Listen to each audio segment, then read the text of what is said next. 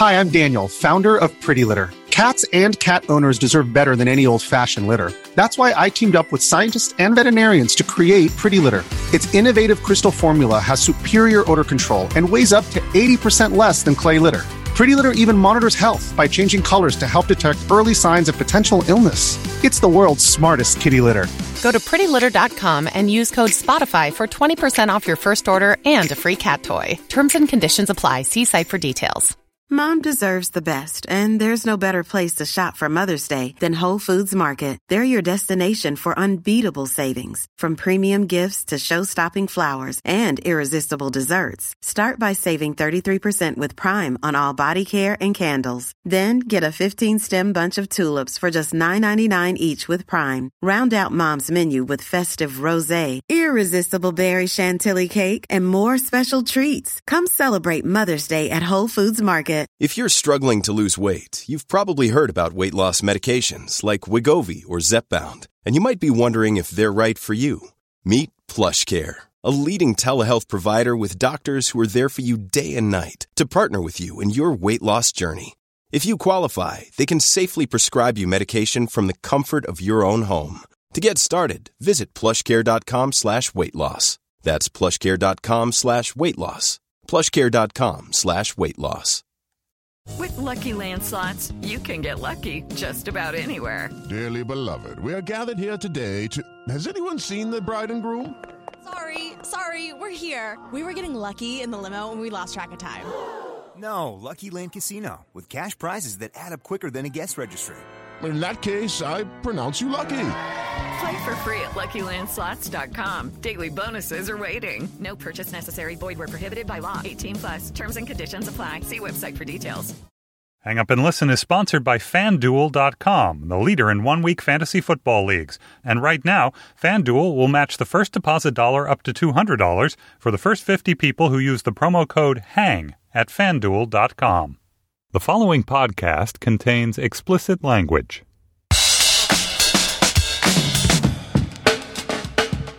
Hi, this is Josh Levin, and this is Slate's sports podcast Hang Up and Listen for the week of November 3rd, 2014. On this week's show, we'll be joined by ESPN's Paul Finebaum to discuss SEC football and allegations that the worldwide leader is a vile den of Southeastern Conference bias. Our colleague Amanda Hess will also be here to talk about the story of Lauren Hill, the 19 year old with an inoperable brain tumor who fulfilled her dream on Sunday to play in a college basketball game. Seth Stevenson will then be on the show to explain the game League of Legends and the world of competitive video gaming, otherwise known as esports. And in our bonus segment for Slate Plus members, we'll talk about Tom Brady's victory and his 16th matchup with Peyton Manning and how the quarterbacks have evolved over the years. Joining me in Washington, D.C., it's Stefan Fatsis, author of the books Word Freak and A Few Seconds of Panic, and the Friday sports correspondent for NPR's All Things Considered. Congratulations on your wife's interview of Taylor Swift, Stefan. I was so proud. It's a big moment for the big family. moment for the family. Taylor Swift with a shout out to my daughter. Huge. Well, she is nice as she seems. Taylor. Love Taylor Swift. I believe she showed up at the studio in New York. Melissa was in Washington. My wife is Melissa Block from NPR. Melissa uh, was in Washington. Taylor was in New York. Taylor showed up wearing a Halloween costume. It was Halloween. She was a, a pegacorn. She's just like real people. I was dressed as a pegacorn too, weren't you? Love Taylor Swift. As you may have been able to guess Shake it from up, the Josh. from the fact that he did not chime in with anything witty and that we have this guestapalooza format this week. Mike Pesca is out this week. Takes a small army of replacements to make up for his wit and his cache I think I said shake it up. I meant shake it off. you totally lose your tween cred there, Stefan. don't let my daughter listen to this podcast. for many reasons. But as I was saying, it takes a small army to replace uh, Pesca and his cache of surface to air missiles. But we will always have Whimsy Watch, quick Whimsy Watch this week. Uh, what do you think of the Patriots fake when they were up 22 with five minutes left and they ran 11 new players on the field from the sideline for no reason? Is that like a. I don't know if Belichick can do Whimsy, but that was close. I thought I thought that you were going to ask whether that was part of Asshole Watch, our new feature here on Hang Up and Listen. There's a fine line between uh, whimsy and assholery, and I think that was that fine line. There, it. there was also um, the dude from the Rams leaping offside on on the field goal attempt well before the ball was snapped, and then trying to kick the ball out of the holder's hand. Whimsy. I like I like that. I like that. Uh, defensive players can kick too. And then a final whimsy watch entry. Uh, before the Cowboys Cardinals game, a U.S. Navy SEAL descended from the scoreboard with his dog. I don't know if Navy SEAL, yeah, I don't. Th- I that think- feels more patriotic than yeah, whimsical. patriotic cannot be whimsical, especially in the NFL. These two things do not. It's it's not the it's not the peanut butter and chocolate of uh, football pregame tomfoolery. All right, it is now time for our first topic. And when the first ever rankings for the new four team college football playoff were released last week, three of the top four teams, Mississippi State, Auburn, and Ole Miss, were from the Southeastern Conference. That will probably be down to two this week after Ole Miss lost to Auburn 35 31 in the saddest way possible, with receiver Laquan Treadwell getting tackled, fumbling, and breaking his leg as he was about to go into the end zone for the go ahead touchdown. But the SEC's traveling circus does not stop for a broken leg. This week, Alabama travels to LSU in a game that'll be broadcast in prime time on CBS. Our guest Paul Finebaum will be in Baton Rouge as part of the ESPN owned SEC Network's traveling roadshow SEC Nation. Paul is also the host of the greatest sports radio show in this or any other universe, the Paul Finebaum Show, which is simulcast on the very same SEC network. And he's also the author of My Conference Can Beat Your Conference Why the SEC Still Rules College Football. Welcome to the show, Paul. Thank you so much. And yes, it, uh, I was kind of lamenting, as you mentioned, only uh, one SEC school will be in the playoff this week. You know, why not four? Why not four? Why not? Why not five? So uh, it's clear from the subtitle of your book, if not the title of your book, and if not the name of the network that you work for, what your opinion is about the SEC. But I don't know if you've detected it, and I'm not sure why. Hopefully, you can explain. I feel like the rest of the country is more angry this year about the SEC and its supremacy than in past years. Do you believe that that's true? And if so, why? Well, it's interesting. It started out with with a little bit of SEC fatigue, but not as much because of that seven game or seven year run by the SEC ending with 13 seconds to go with Auburn. But but once we got a good look at Florida State and realized that they had absolutely no chance of repeating, the SEC uh, hate began, and and then it, I think it reached its absolute zenith the other day with with three of the top four in the, in the poll. So, yeah, I mean, it corrects itself. It's a little bit like uh, the stock market. And now the debate has moved from will the SEC get in the 14 playoff? Will two teams get in? I, I don't. Uh, right now, I would say probably not. Georgia helped uh, that cause, the anti-cause, the other day, but uh, yeah, it's understandable. Uh, and and frankly, uh, I get it. I mean, I know I, I, I'm accused of being the biggest drum beater for the SEC, year you don't have to be since everyone else already is. Well, you don't have to beat a drum necessarily to recognize which teams are better than which other teams. No. So, for those of us in other parts of the country who don't really care about Southern football that much, tell us why these teams are so much better in the eyes of their fans. And it's not just because it's their fans. Yeah, I mean, I was reading uh, something in the in the Wall Street Journal, which is where I usually go for my sports information today, and and you had two opinionists on the sports page saying which game is going to be the best of the season, and they both picked the Iron Bowl, and, and, and there's a reason for that because Auburn and Alabama uh, have swapped national championships or na- national championship appearances over the uh, last five years. I mean, five consecutive years. A school from the state of Alabama making it uh, to the biggest show, and that was a one versus two. So. Yeah, I mean, it comes with the fact that you know. They, I mean, let's state the obvious. They get the best players. Um, you know, they have the biggest stadiums. They have the biggest facilities, the highest paid coaches, and that, that is not to say that good football doesn't go on elsewhere. I mean, I, I think the Ohio State Michigan State game is worth watching at least for five or ten minutes Saturday night. Uh, but it, it, the, the fact of the matter is that Ohio State lost to Virginia Tech, which is lost to everyone. So, okay, I'm I'm really going to get excited by that. Now, Michigan State lost Oregon. I mean, I, it lost badly, but still, I, I'm respectful. Where every week down here, uh, I mean, you had the Ole Miss LSU game, which went down to the final gut wrenching play, and then you mentioned the Ole Miss Auburn game the other night, which is you know one of the most uh, haunting scenes I have uh, ever witnessed. Uh, so, I mean, I, I don't I don't even know why I'm explaining it. I think it's self evident. This is cyclical, though. I mean, Michigan, Ohio State did used to be nationally relevant. Notre Dame did. USC, UCLA used to be important. We're in a cycle. I mean, but the cycle is sort of calcifying, it's petrifying because of the changes in college sports. And it's only going to get more acute as the biggest programs dump more money and have more advantages. I mean, ultimately, Paul, and I'm getting off track because we do want to talk about the playoff and all this other stuff. You talk about inequity in college football and trying to whittle down to four or two teams who are the best in the country. Wouldn't it be better if it was more like the NFL and there were 32 schools that got to compete for this? So we can just say, hey, Auburn, Alabama, whoever, you know, you, you guys are the best already. We recognize that. Let's make it even clearer than it is now. Well, I mean, I think it's a fair uh, discussion, but but I, I really like the way it is, and I mean, even last year with only with only two, and the year before, we've had a dramatic finish to the last couple of college football seasons. I'll state the obvious: Alabama lost in in 2011 uh, in its own stadium to someone from its own division, and still found itself playing that very same school for the national title. Why? Because they were a- absolutely the two best schools in the country. I'll never, I'll never forget. I, I I was writing for Sports Illustrated's website at the time, and I filed a piece after that game saying, I still think Alabama's the best team, even though it lost to LSU in overtime. And one of those editors at Sports Illustrated who uh, went to school at Princeton, who has never been uh, below uh, Ellis Island, uh, said Princeton's that's below. Ellis Island, but that's okay. Go ahead.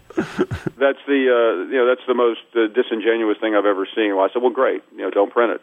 Uh, it happened to be true the point is that this has been going on a while, as you said. Uh, the next year, Alabama lost to Texas A&M on the second week of November. Still found its way back in, and that again, one versus two. I don't think 32 would, is really the answer because I don't think there there are 32 teams worth seeing, like uh, or 16, I guess, in the NFL. But but I think eight would really be a good number. Uh, I think that's the that's the ideal number. Four is a compromise, but don't forget Bill Hancock, the head of the BCS said two and a half years ago the BCS is perfect at one versus two, and then walked into a meeting and, and they changed it.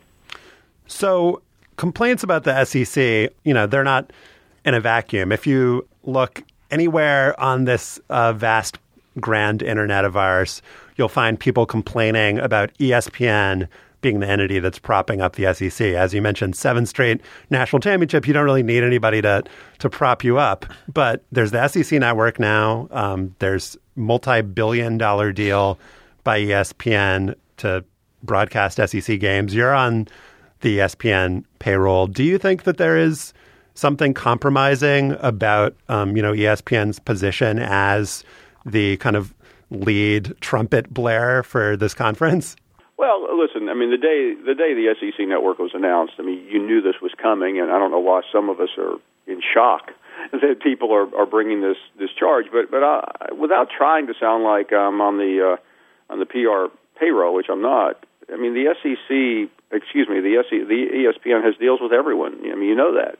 And the biggest deal out right now in college sports is is the Big Ten. So, the, you know, would the S, would ESPN like to continue that? Yeah, of course. But I don't think you have to have SEC bias or or push the agenda when the AP poll, which is supposedly objective and or subjective, has already done it for you. So, I mean, I, I find that to be humorous, and, and I don't think you can really say until the end. The last time I saw something like this happen was 06 when you had the uh, Michigan State Ohio State game. It was one versus two. A lot of people were arguing for Michigan, and Florida ended up getting in. Now, do, does ESPN have an influence on certain things? Without a doubt. I mean, I think ESPN helped RG3 a couple of years ago ascend toward the, the Heisman Trophy in the final two weeks. But but I don't think ESPN wants anything but the largest possible audience for the college football playoff. And you tell me, would the audience be bigger with uh, Florida State, Alabama, Oregon, and Michigan State in there just for the sake of argument, or Mississippi State, Ole Miss, Auburn, and Florida State? Uh, I mean, I mean, I, I don't know about you, but Mississippi State versus anyone doesn't exactly resonate across the country. So I don't think they're they're going to push that agenda. I think they just they'll take whatever they get. Yeah, I mean, I think that's certainly true. And LSU, Alabama, in the BCS title rematch was one of the lowest rated BCS championship games ever. And I think that the playoff is going to be a venue for these kinds of re- regional arguments to play out. And college football is kind of one of the last bastions of you know regional triumphalism, not only in sports, but I think in the country. Like it's pretty hilarious and awesome that people chant SEC.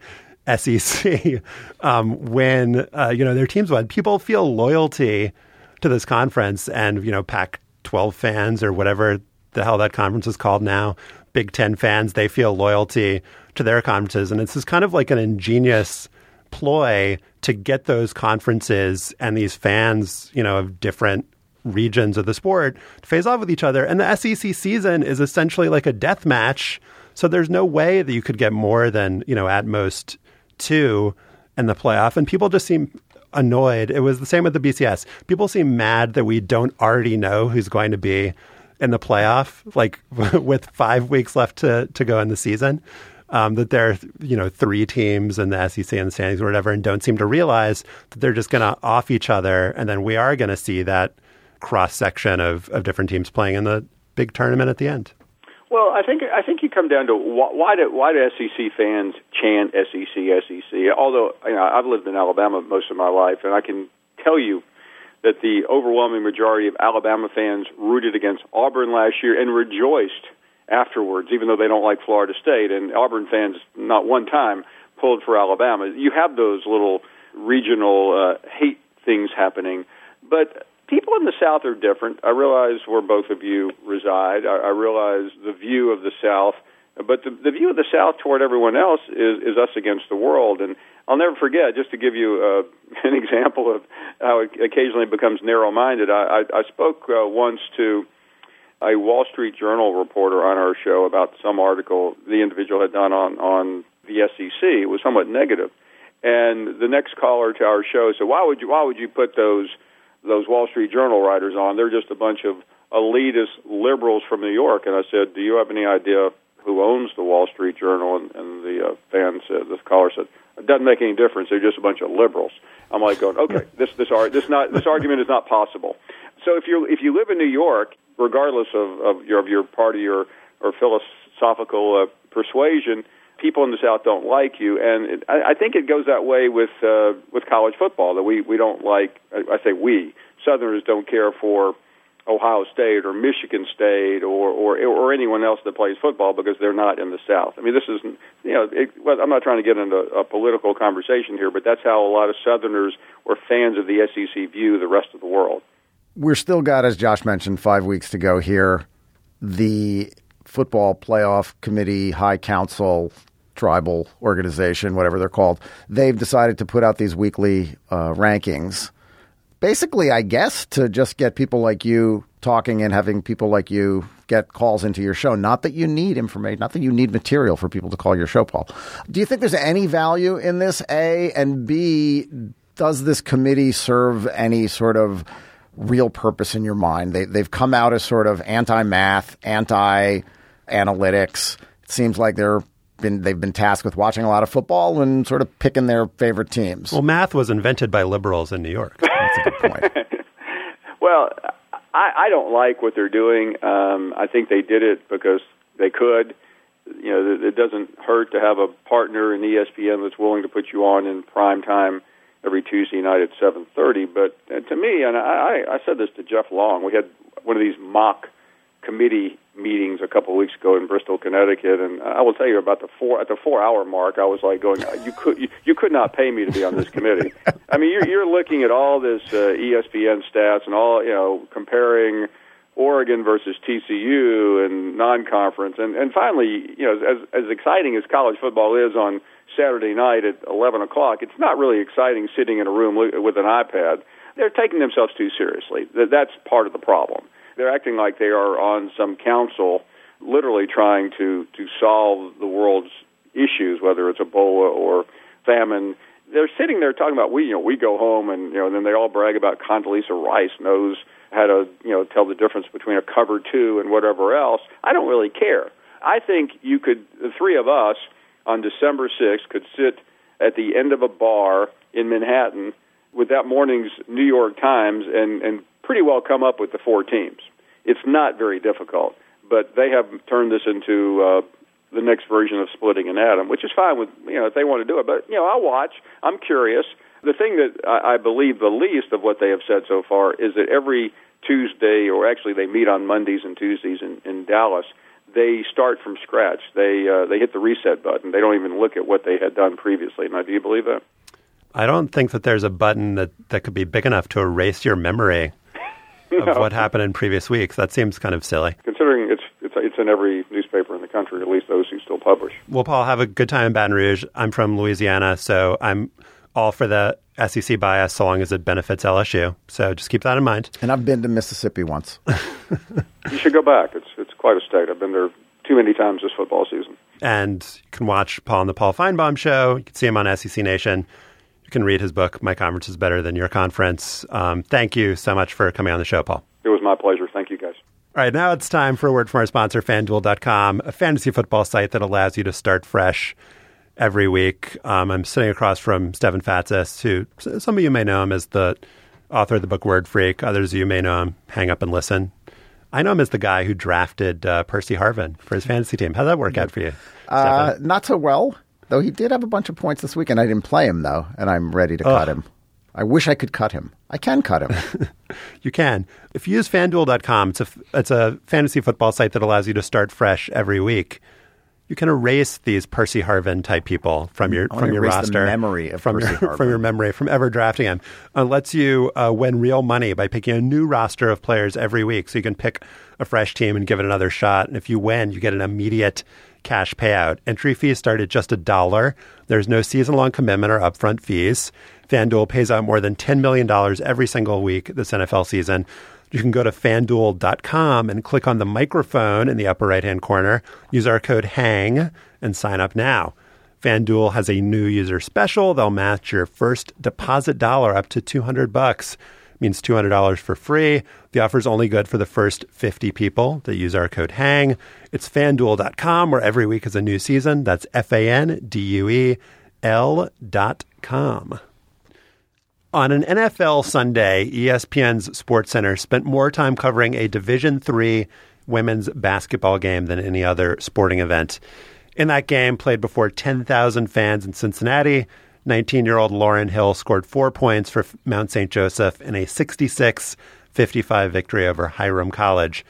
The game was moved up by two weeks with the permission of the NCAA because Hill, a college freshman who is a basketball star in high school, has an inoperable brain tumor and is not expected to live past December. Let's listen to a bit of Tom Rinaldi's feature on Hill, which aired on SportsCenter on Sunday night.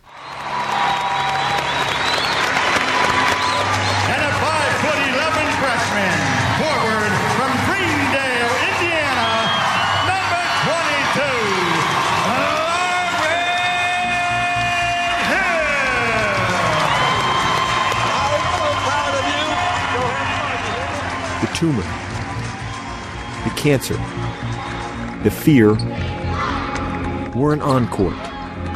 She was.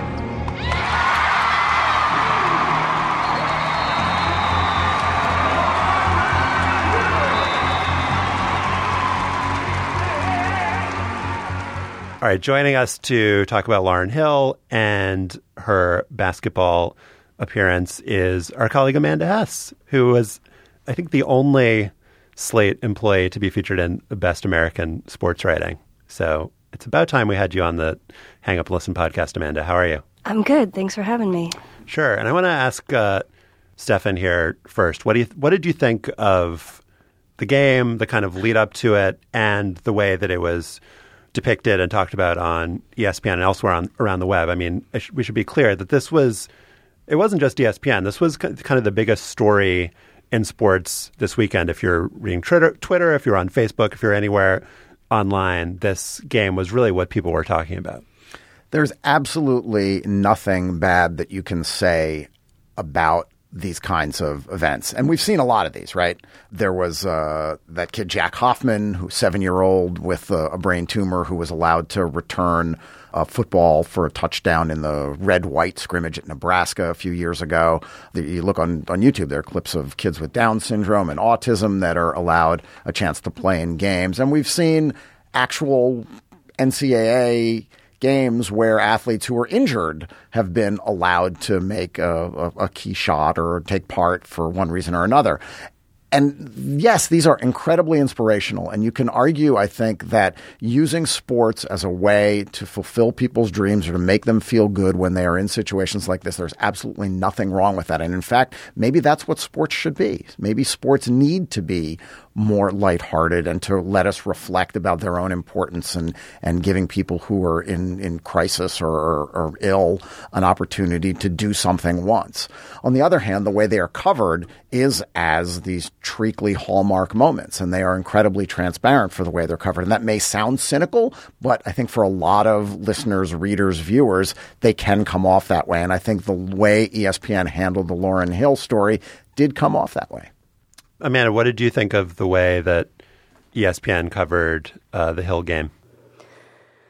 Yeah, I mean, I think it's super inspiring and sad and also incredibly cliched. Uh, and I think if we expand this universe to all of these other, you know, different times when this has happened, ostensibly, I think there's, they're trying to tell us that there's something more important than winning but often like that's not actually the case. So they will put in the autistic player at the very last four minutes of the season when the team has like already won the game or, you know, like the last play in the football season when it's not going to sort of like change the course of the season one way or the other.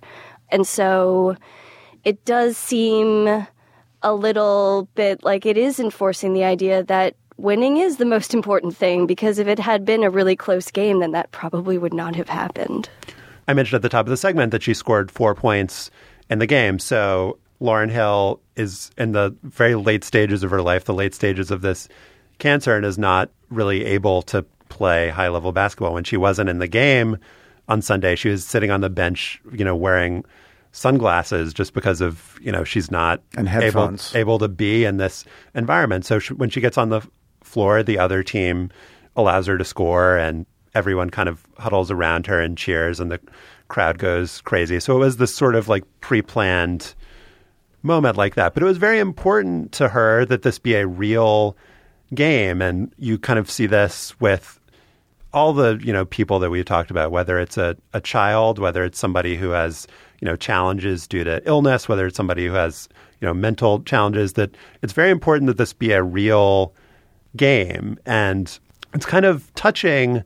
I think that um, you know when the other team, when the fans, when everyone kind of contributes to creating this perfect moment for somebody. Again, what you know, no matter what the circumstance is, and I think the only reason to be cynical and the only way that that factors in again is like when the music starts to swell and when you know it seems like everyone on the internet wants a piece of this whether it's the upworthies or whether it's you know rick reilly writing these columns for espn and for sports illustrated or whether it's you know sports center doing these features but you know it's a way for everyone involved to feel good about themselves i think for good reason. And it just feels a little bit like that's being kind of exploited or I think exploited. I think that's the word I'm going to leave it on, Stefan. Exploited. It also seems like, you know, you said that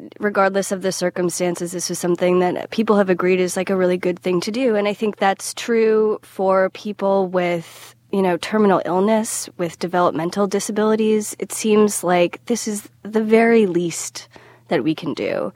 But often it's extended to people who like sprained their ankle. And I feel like those people can just go fuck themselves. Like, we don't need to have an inspirational story about you playing in a game after you injured yourself those I don't understand. Um, one that you might be referring to, or maybe you're not, Amanda, was back in 1998 when the Big East uh, basketball conference let a player on Connecticut, Nykesha Sales, make a layup so that she could set a school scoring record.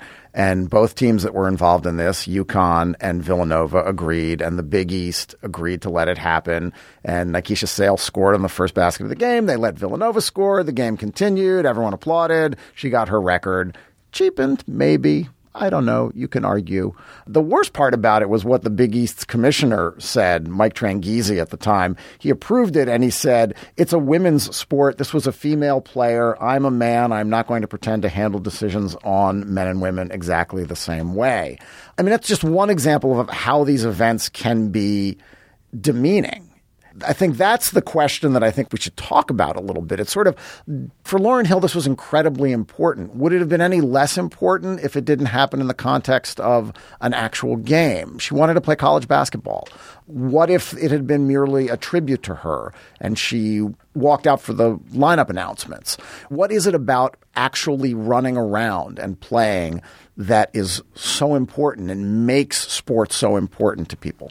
Well, for her, I think it was kind of a vehicle to get a message out about pediatric cancer Mhm. and you know that the game itself raised $40,000 for pediatric cancer. And so I think she was actually as kind of one of her final acts very kind of savvy about the fact that she could use her story in this very kind of selfless way to raise awareness and raise money. And you saw how, you know, with the ice bucket challenge, that was in large measure around sports, around this guy, Peter Frates, who is a college baseball player at Mhm. Boston College who developed ALS. And, um, you know, that was covered on Sports Center too about, you know, how a lot of the athletes who got involved with, in that were doing it to support Frates. And that kind of went off and, you know, raised tens and tens of millions of dollars for ALS. And I think there is something to be said about how sports has this unique capacity for uplift in the world and you know in our society. It's like what else could somebody who with a couple months to live or whether it's somebody who you know is autistic or something what other kind of venue could you have for that person to receive acclaim? And this is kind of like the positive like that's a dark side about sports. It's like when we fet people and celebrate them not for you know what they do in school or anything, but because they score a touchdown or whatever. Like this is the positive side of that distorted place that we have for sports in society. It's that like what else could you know a kid like Jack Hoffman do, or what else could how could we receive them and show them you know love or affection? Like I can't really think of a comparable thing. on the one hand, I think it's a powerful message that this is a women's sport. And so it's communicating that sports can be really, really important to girls and to women too. But I also think it's potentially suspect uh, because, like, most of the time, people don't really care about women's basketball. The idea that this one game drew all of these spectators, I view a little bit cynically because it just seems it might be easier for people to co opt women's basketball to turn it into something other than a sport, maybe because they don't care as much about the sport to begin with. But with something like this, I do feel like it might be overly cynical to to throw the entire sport under the bus because this woman happens to be a woman and that she played, you know, Division three basketball or wanted to. It is hard, like Josh was saying. This is the one outlet in society where people can uniformly agree. And if we acknowledge also that we are so invested in sports and that we take them so seriously and we believe that they're such grand import these small moments do help ground us, I think, and remind us that they aren't just games. But Amanda's right, I think, and I hadn't really thought about this point before that the more kind of important, quote unquote, a game is, the more we value um, the integrity of it. Right. So if Lauren Hill was, you know, Lance Hill and he played for Duke and this was a game in the Final Four, you know, there wouldn't be the the other team giving him the opportunity to score a No, layup. there'd be a pregame tribute, and the money would still be raised, and everyone would still leave the arena feeling good about the event. Yeah, and I think you know Jason McElwain, the um, autistic team manager for a high school team. Um, this was, I think, in 2006 or so. If we have like kind of a continuum of these types of events, this I think stood at the very top of that continuum for a couple reasons. First, this wasn't done with kind of any advance notice given to um, local or national media. It was the coach, I think, genuinely wanting to give this kid who had been the team manager for all these years a chance to play? He gets in the game. It's a real game where his teammates are passing him the ball and want him to shoot and stuff, but the other team is actually like playing. They're not like giving him a free chance at the basket. And he just keeps making all of these three pointers. He scores 20 points in this game. And at the end of the game, everyone from the stands rushes on the court, lifts him on their shoulders. Like I, you know, got teary eyed. I cried when I saw this for the first time. I think millions of people did because it felt like this totally organic moment where this team, this town got behind this kid. He was given the opportunity to play and he succeeded in an actual competitive game. Um, and it's not to say that any of these other moments are not worth doing and that they're not special in their own way. But like I think that one kind of stands alone and really inspired. I think a lot of these other efforts. Um, but it's still, I think, there's something special and unique and not you know replicable well, because about we, what happened because there. we love the spontaneous, organic nature of sports. So there was a, that episode a few years ago where a women's college softball player homered and then tore her ACL rounding first and fell down and couldn't walk, couldn't finish the tour of the bases. And she was picked up by two of the opposing players and carried and touched each base until she scored. I mean, those are genuine moments in sportsmanship. And we do love those so much because they feel out of the ordinary. They feel the counterweights to the millions and the gravity, the cultural obsession that we have for for sports generally. But it does make you wonder why this incident was a spontaneous, organic moment. Like, obviously, this kid was really good at playing basketball. Why wasn't he playing before this? You know, why was he given like one last chance to get off the bench and score 20 points? Yeah, that kid was clearly the secret weapon. Poor coaching.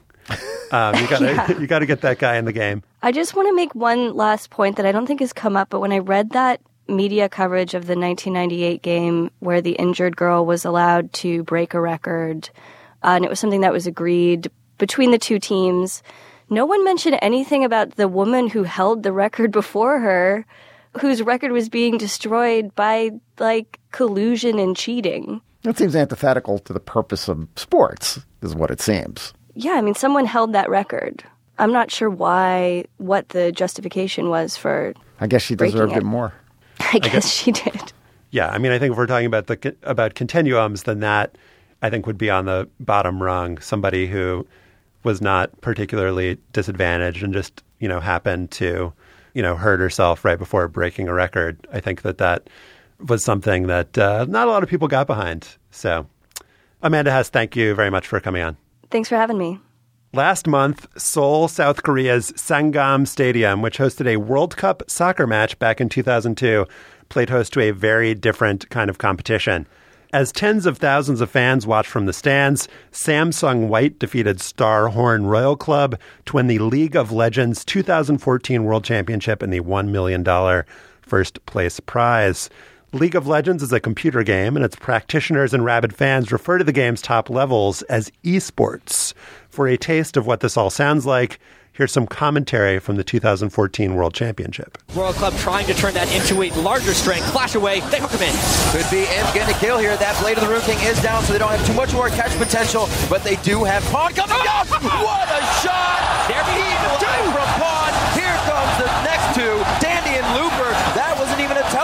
coming in from Looper. It's still up. That was just him walking on down. The timing from White has been impeccable already. So it sounds like a broadcast of any uh, old sports game, except maybe with a little bit more teleportation, a few more turrets, a little more shooting. It's Seth Stevenson of Slate for the last couple of weeks. He's been immersing himself in this world. He will be our, our guide. Um, after watching him play a couple of games in the office last week, I can tell you, Stefan, with some confidence that he has absolutely no clue what he's doing. um, but even so, Seth, we are very happy to have you and your thumbs on Hang Up and Listen. Thank you for having me on. I resent that characterization of my League of Legends abilities. I would say I have a minimal idea of what I'm doing. I don't. I have more of an idea than you have, Josh. For instance. Oh, that is that is extremely true, and that's why we've had you on the show. There is a gradient here of, of knowledge. I will acknowledge that, but explain to us what um, this game is all about. Like, if you log in for the first time, you pick a character, you roam around on the battlefield, like set the scene, describe to people who have never played it before what you'll see. All right, you're going to log in. You're going to, if you play the classic version of this game, which is a five versus five, all real humans playing on a, a square shaped battle map known as the Summoner's Rift. Uh, you'll log on. You'll first need to pick a champion. So there's, I think there's about 121 different champions you can choose from. There are these like sorceresses and weird scaly animals, and some of them are humanoid, and some of them are like spider beasts. And each of them has different skills and different vulnerabilities, and you can you use them to do to play different roles in the game. It's very specialized. So you pick one of those. It's a fateful decision. Obviously, when I when I picked it, or when you first log on, pick, you'll have no idea. You'll have no basis for choosing one over the other. I just picked the cutest one because I thought that would be fun. Uh, and then you'll Teemo. have four random. Yeah, I picked Teemo. He's a furry little guy with goggles. He's great. He shoots poisonous blow darts. And then you'll be randomly assigned four teammates from somewhere out there in the internet ether, and they're they're all going to be you know 15 to 25 year old dudes most likely. And then you're on, and then your team of five will face off against another team of five on this battlefield. And the battlefield is square shaped. You start in opposite corners, and it's kind of like capture the flag. You've got your home base that you're defending. They've got their home base. You're trying to attack and destroy it. There are three uh, main open lanes, like highways, that go from the between the bases, and that's where a lot of the a lot of the melees happen in those open lanes. But then in between the lanes, there are these jungles that players can roam through, sort of guerrilla style, and then they'll appear out of the bushes suddenly and attack you. They'll gang up, and you know you'll you'll be facing one guy, and then two guys will come out of the jungle and they'll gank you, which is the term for ambushing you. And if you're me, you just constantly get ganked and die and regenerate back at your home base and go back out to do it again. I wish I could regenerate back at my home base. this is a track that, as Josh mentioned in the intro, tens of thousands of live fans. You can watch when you're online. You can watch other games too online, right? If I'm if I if I wanted to watch you play, I could do that. Correct? Uh, you could watch me play if I broadcast it on twitch.tv, I think. Um, you could watch the pros for sure. You could watch the, the world championship matches stream.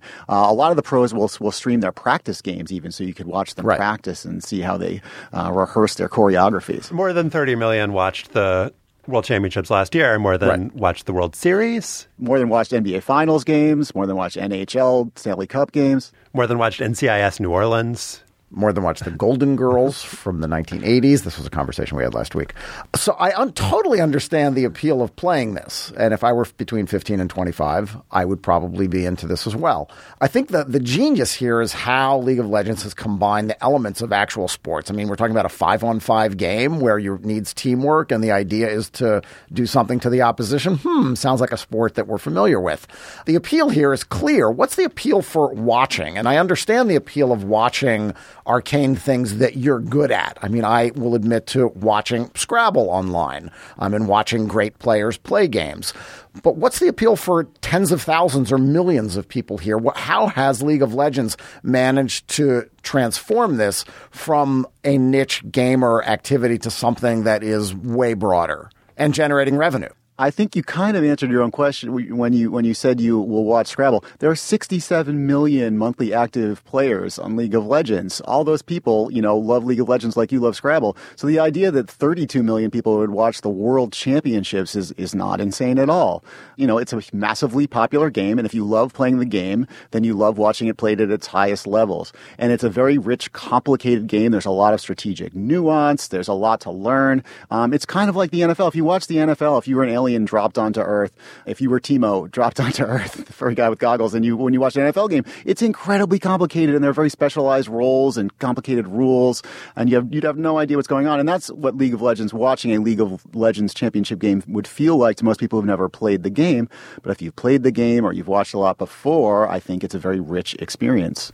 And it's also a pretty short, bite sized experience. It's not like a ponderous, uh, you know, spectator sport, um, you know, baseball, football, basketball, where you have to sit through commercials, you have to do whatever, and you have. Well, and playing it the same thing, Josh. I mean, it's not something that requires days to explore an alien world and to find new hidden things. I mean, these are relatively short bursts, correct?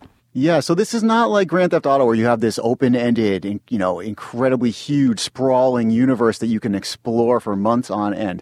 This battlefield is very contained. It's the same every time when you log on. It's this little square battlefield. It's not very big, and the game is usually done within like 25 to 35 minutes, or if I'm on your team, like 15 minutes because I'm terrible and I'll completely screw up your chances.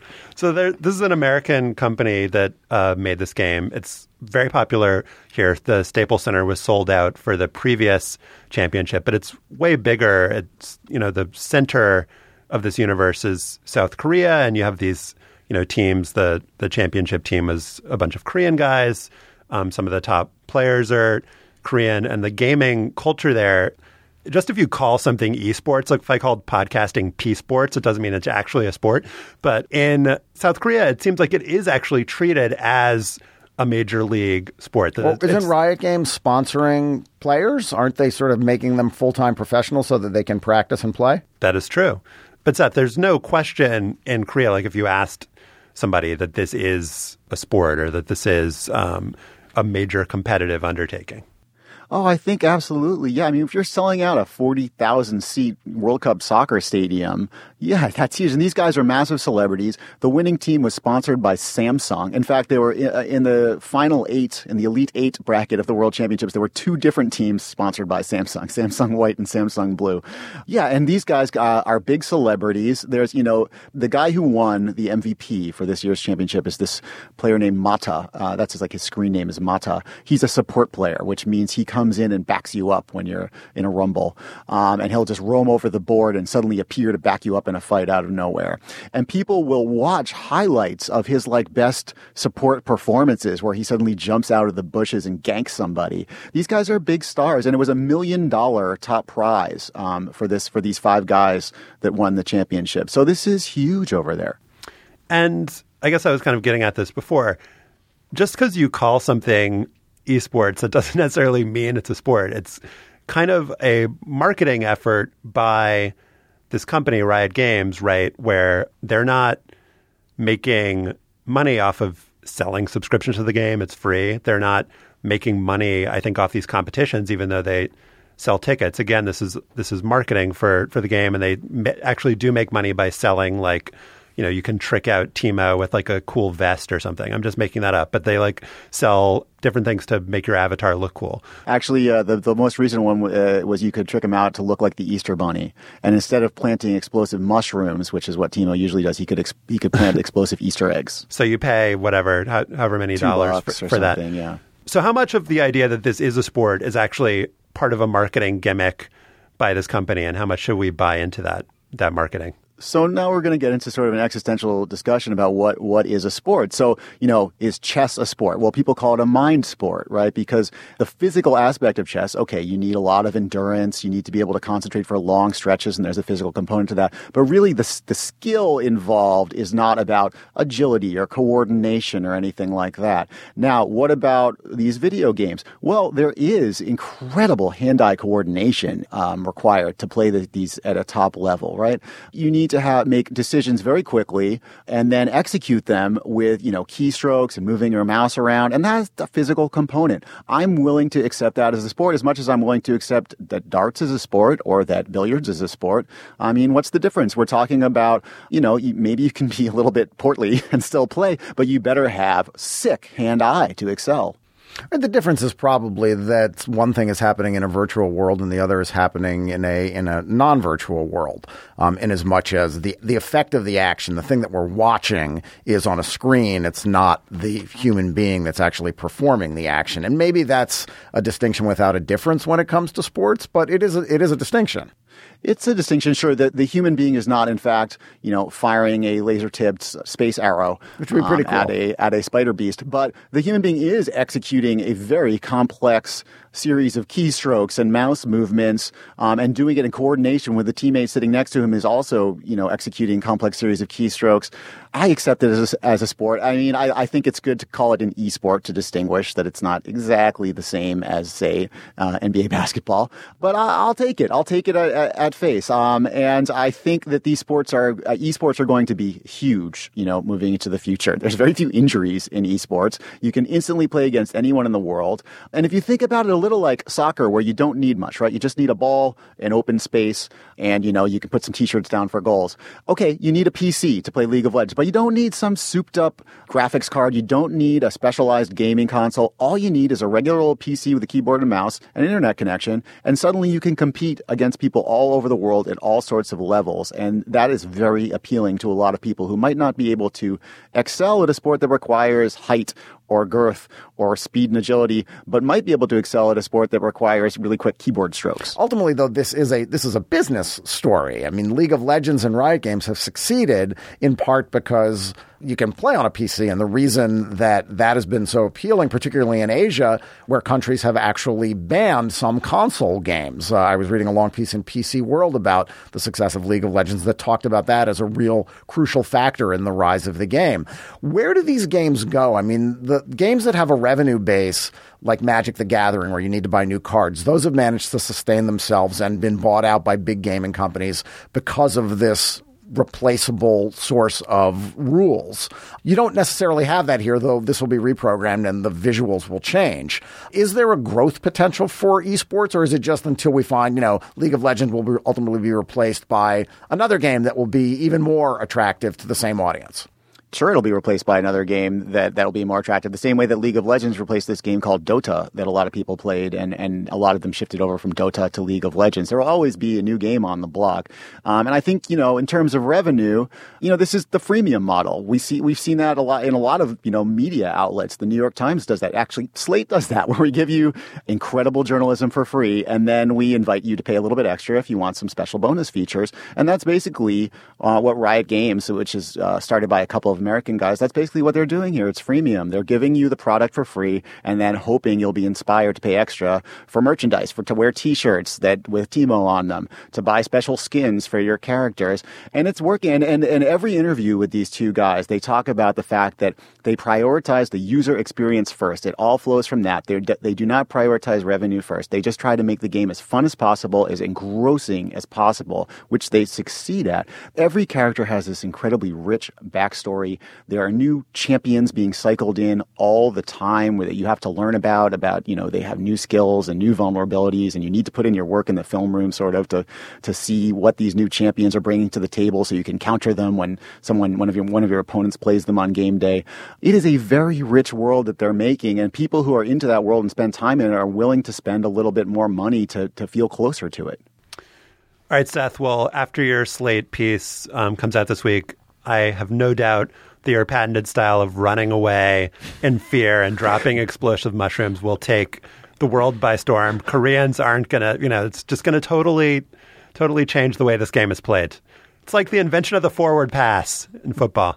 Samsung, I invite you to look at my gameplay on the video we're going to post in Slate. Just take a look. I'm not pushing, but if you like the way I flee in fear, uh, you know, I'm I'm ready to join Samsung White. I'm here. All right. Thank you, Seth, and read Seth's uh, piece on League of Legends on Slate this week. Thanks, guys.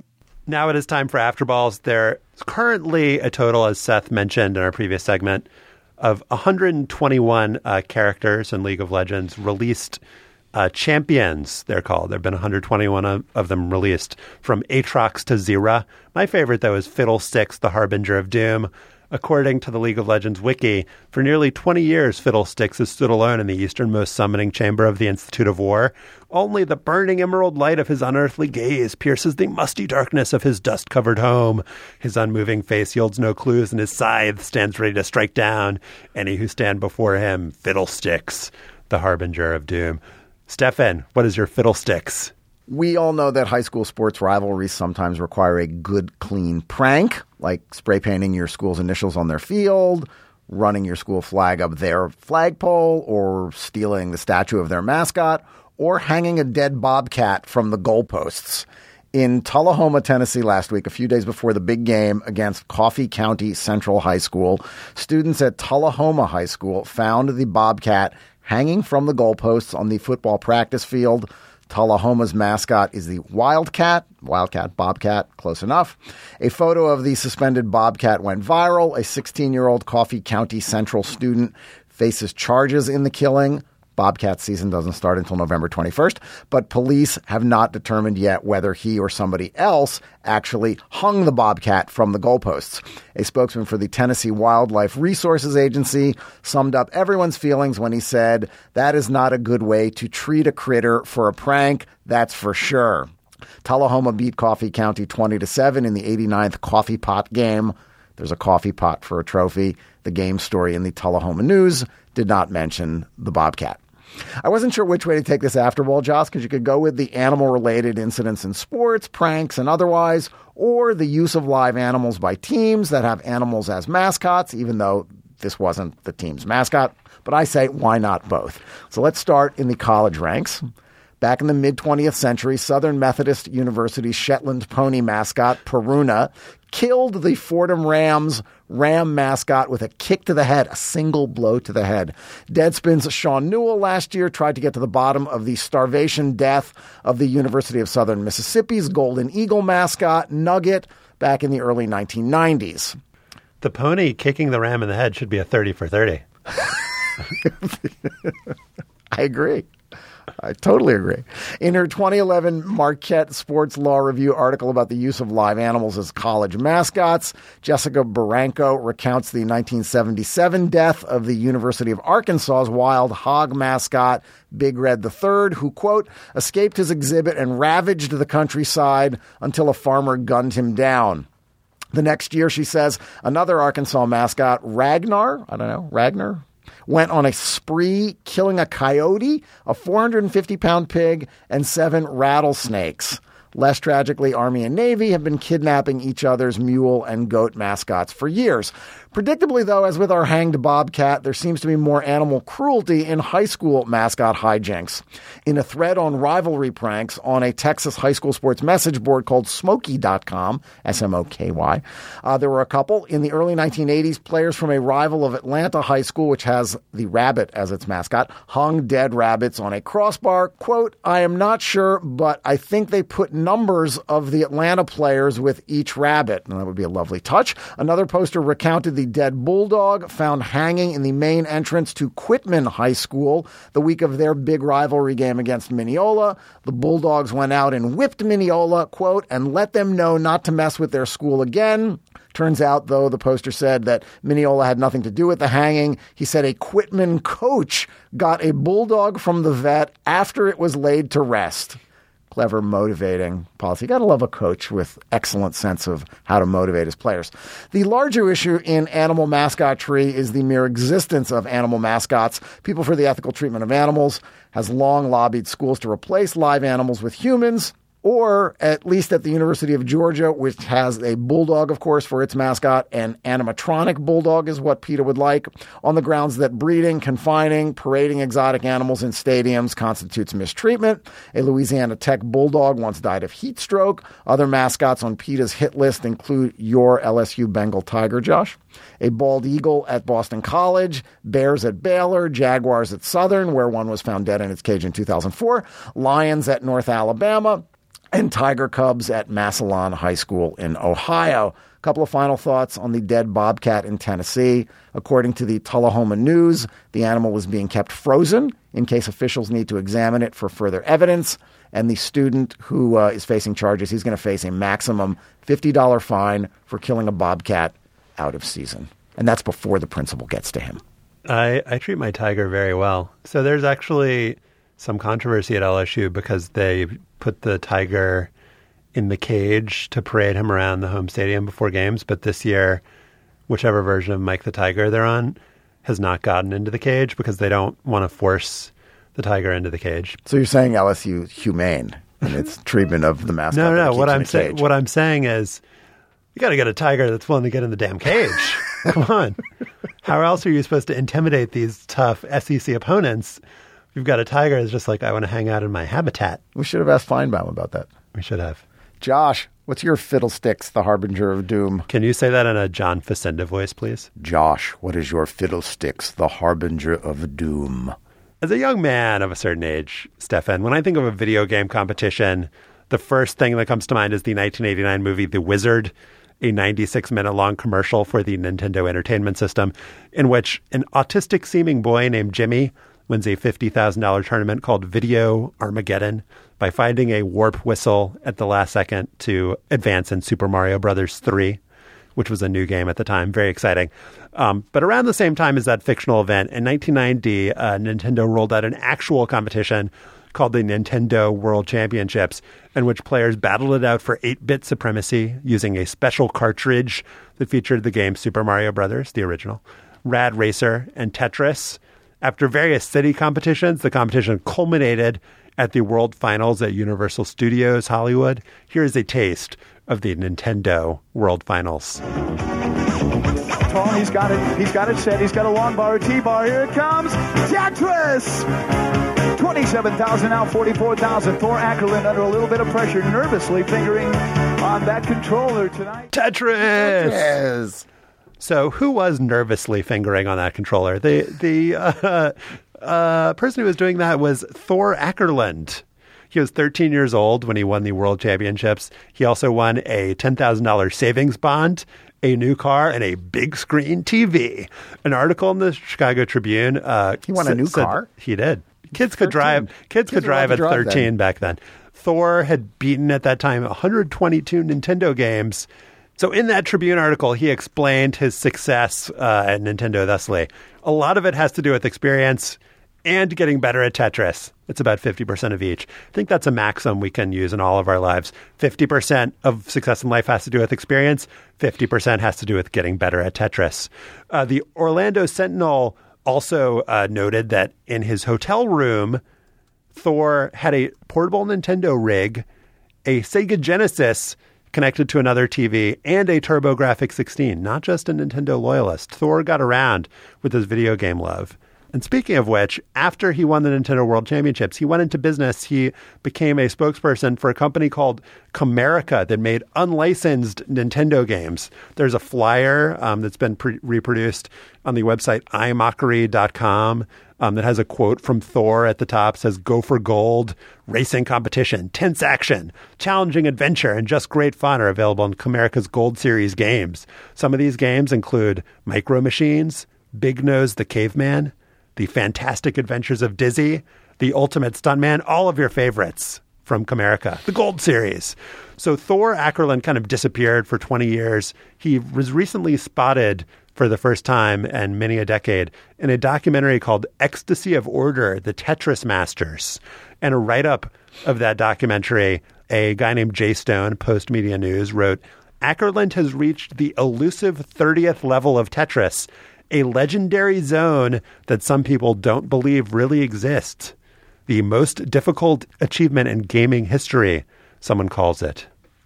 Ecstasy of Order, the Tetris Masters. So, Stefan, remember at the uh, top of the, the segment I mentioned this uh, special cartridge that they use in the Nintendo World Championships? So, 90 of those cartridges were made, and then another 26 were made in gold. And these are incredibly valuable. The Wikipedia page compares it to the T206 Honus Wagner baseball card of video games. Um, so there have been all these different online auctions of it. Um, January of 2014 on eBay, the bidding went up to $100,000, but the highest bidder refused to pay, arguing that his two year old made the bid accidentally, according to Wikipedia. Um, and then another uh, copy of the game, again, starting bid $5,000, gets up above $100,000. And it says on Wikipedia if the sale is finalized, it will top the old record selling price for an NES game, which was for the sale of a sealed copy of Stadium Events at $75,000. Nintendo World Championships, $100,000. If Thor Aackerlund had invested wisely, I don't think he would still be able to afford that game, the game that he used to win his championship. Uh, we'd love your feedback on what we talked about today. You can email us at hangup at slate.com. Also gather links to the stories we discussed at slate.com slash hangup. Subscribe to Hang Up and listen to iTunes. You can find us at itunes.com slash slate podcasts. When you're there, please leave us a comment and a rating as well. Become a fan of Hang Up and Listen on Facebook at facebook.com slash hang up and listen. Our intern is Chris Laskowski. Our producer is Mike Vuolo. Our managing producer is Joel Meyer. And the executive producer of Slate's podcast is Andy Bowers. Remember Zelmo Beatty, and thanks for listening.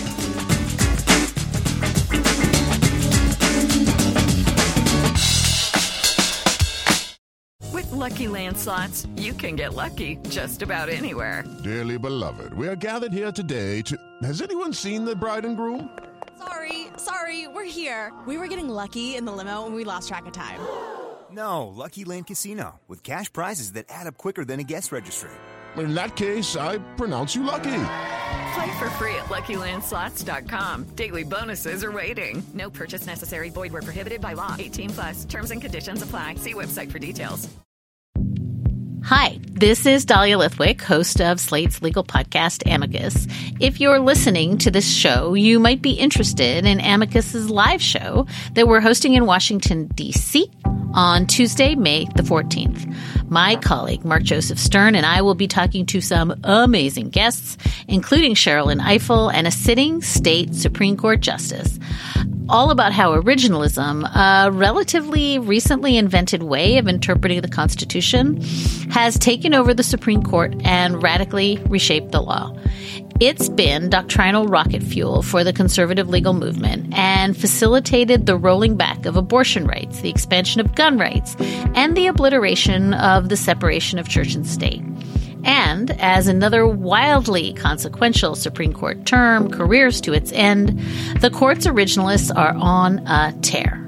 But there's something you can do about it, and we hope you'll join us in DC on May 14th to explore the possible pathways out of the current situation. Go to slate.com slash amicus live for tickets.